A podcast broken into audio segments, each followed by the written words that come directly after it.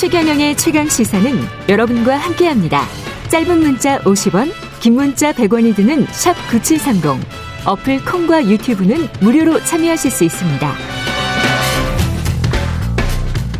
예, 전국 축산 농가에서 키우는 한우가 역대 최대 규모, 그러니까 한우 숫자 지금 굉장히 많다는 건데요. 이런 상황에서 어, 혹시 2012년 한우 파동이 재현되는 것 아니냐 그런 우려가 지금 좀 나오고 있습니다. 한우 정책연구소 정승원 소장님 연결돼 있습니다. 안녕하세요. 네, 안녕하십니까. 정승원입니다. 예. 한우 사육 두수가 올해 말 기준으로 어느 정도나 되나요, 지금? 아마 350만 두 정도 될 것 같습니다. 350만 두요? 예, 예. 예. 역대 아마 최고 두수라고 볼 수 있겠죠. 예. 이게 그러면 지난해나 지지난해에 비해서는 엄청 늘어난 건가요?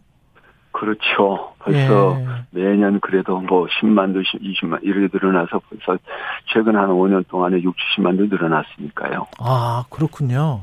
네. 이게 이렇게 사육 두수가 늘어난 이유는 한우가 소비가 잘 되고 가격도 좋고 그래서 그런 거겠죠? 어떻게 보십니까? 그렇죠. 예. 시장에서 수요가 받쳐줬기 때문에 이만큼 증가된 거죠. 그렇죠.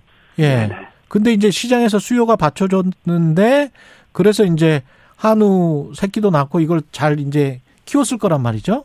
네, 그렇죠. 예, 한우 농가도 많아지고 네네. 한우 농가는 많아진 게 아니라 많아 많아진 건. 아닙니까? 오히려 줄었습니다. 농가는 아, 왜냐하면 농가는 그동안 이제 소규모 농가가 많았기 때문에 아, 이제 경쟁력이 없는 농가들은 다 폐업을 한 거죠. 그럼 대형화가 되면서 그렇죠. 사육 예, 두수가 예, 훨씬 더. 많이 늘었군요. 그렇습니다. 그러면서 또 규모 대형화되면 아무래도 이제 규모의 경제가 되니까 그렇죠. 예. 그러면 이렇게 늘면은 이렇게 한우 가격이 싸지게 되는 겁니까? 어떻게 되나요?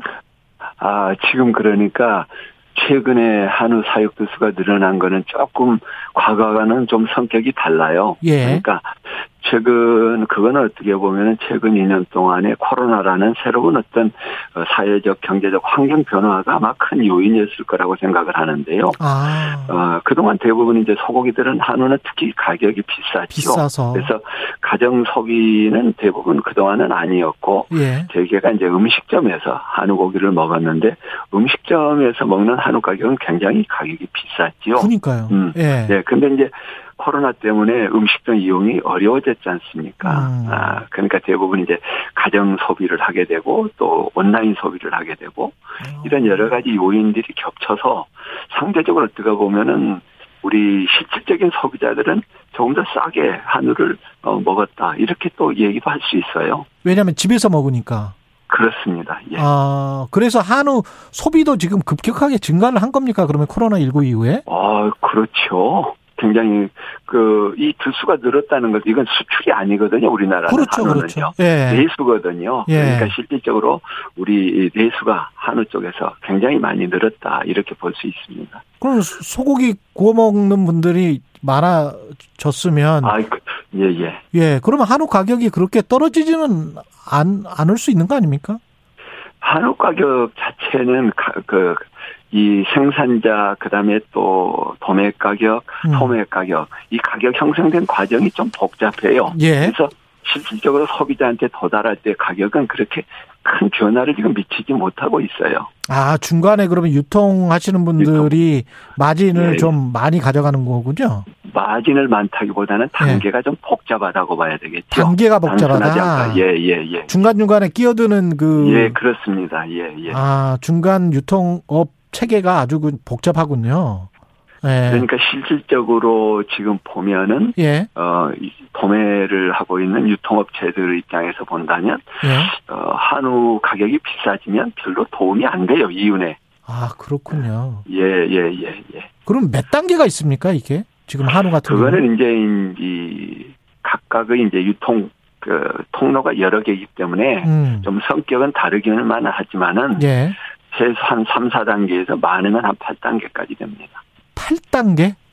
예. 아, 그렇군요. 예. 그 우시장에서 한우 사가지고 바로 도축하고 그렇게 어, 소비자한테 간다고 치면 많이 생각해도 한 3, 4단계라고 생각이 되는데 그게 그렇습니다. 예, 그게 예, 아니군요. 예, 예, 예. 어, 사료 가격이나 이런 것도 요즘 사실은 그거 다 그런 거는 수입해서 들여와야 될 거기 때문에 그런 예, 거는 좀 많이 비싸지지 않았습니까 혹시?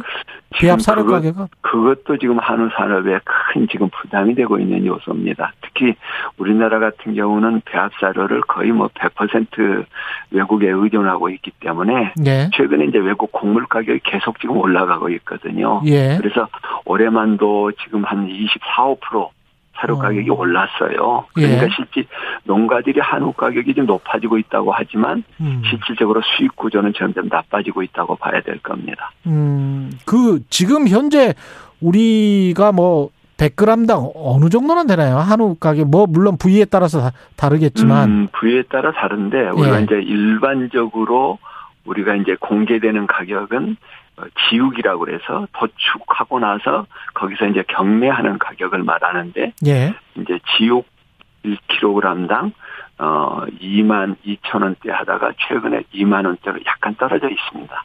어, 킬로그램당.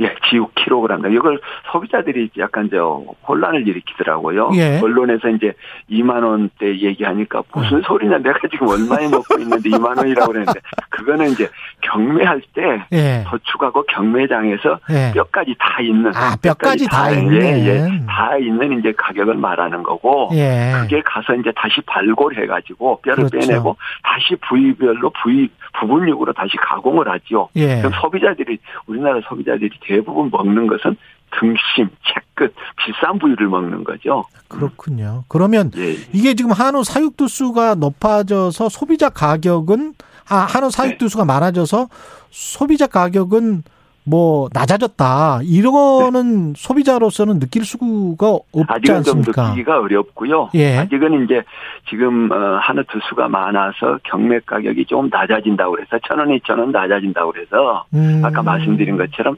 등심 가격에 직접 그렇게 영향을 미칠 수 있는 정도는 아닙니다. 그러면 내년에는 어떻게 예상하세요? 이제 지금 내년도에도 두수는 당분간 계속 늘어날 것 같아요. 사육 네. 예. 그러면 이제 또 특히나 이제 출하 두수가 늘어나게 될 거고요. 음. 그렇게 되면은 기본적으로 이제 시장이 과연 그만큼 계속 수요가 있겠느냐. 계속 먹겠느냐? 예. 네, 그렇죠. 그 부분은 이제 조금 의심이 가지만 음. 그렇다고 그래서 갑자기 뭐 폭락을 하거나 그런 것보다는 좀 음. 서서히 가격이 이렇게 떨어져 가면서 좀 안정화됐으면 하는 것이 저희들의 바람이죠. 축산농가 입장하고 소비자 입장하고 조금씩 좀 다를 것 같습니다. 축산농가 입장에서는 가격이 계속 안정화되면서 소비도 많았으면 좋을 것 같고, 그렇죠. 네. 한우 키우시는 분들은 소비자 입장에서는 한우- 좀 떨어졌으면 좋겠고 가격이. 근데 이제 예. 이런 부분 이제 소비자나 생산자나 어떻게 보면은 어, 안정이 중요한 거죠. 사실은 갑자기 올라가는 것도 바람직하지 그렇죠, 않고 그렇죠. 갑자기 예. 떨어지는 것도 바람직하지 않고 음. 그래서 이제 생산 기반도 안정화되고 예. 또 그럼으로 인해서 소고기 공급 기반도 안정화가 되고 그 거기에 따라서 가격이 안정화되면서 소비도 안정화되고 이런 것들이 서로 선순환될 수 있는 구조가 가장 바람직한데 음. 여러 가지 경제 외적 환경 요인에 있어 이건 늘 변수가 있잖아요. 예. 그래서 이제 이런 것들을 관리하는 시스템이 음. 국가나 또 이런 여러 가지 정부 기관들 또 여러 가지 단체들 이런 데서 좀 잘해줘야 되는데 음. 아직은 좀 그런 부분들이 잘 작동이 안 되는 것 같아요. 그 과거에 보면은 뭐 속값이 좀 많이 떨어질 것 같으면 그 정부에서 수매도 해주고 그랬던 것 같은데 지금도 그런 게 있습니까? 혹시 그런 제도가?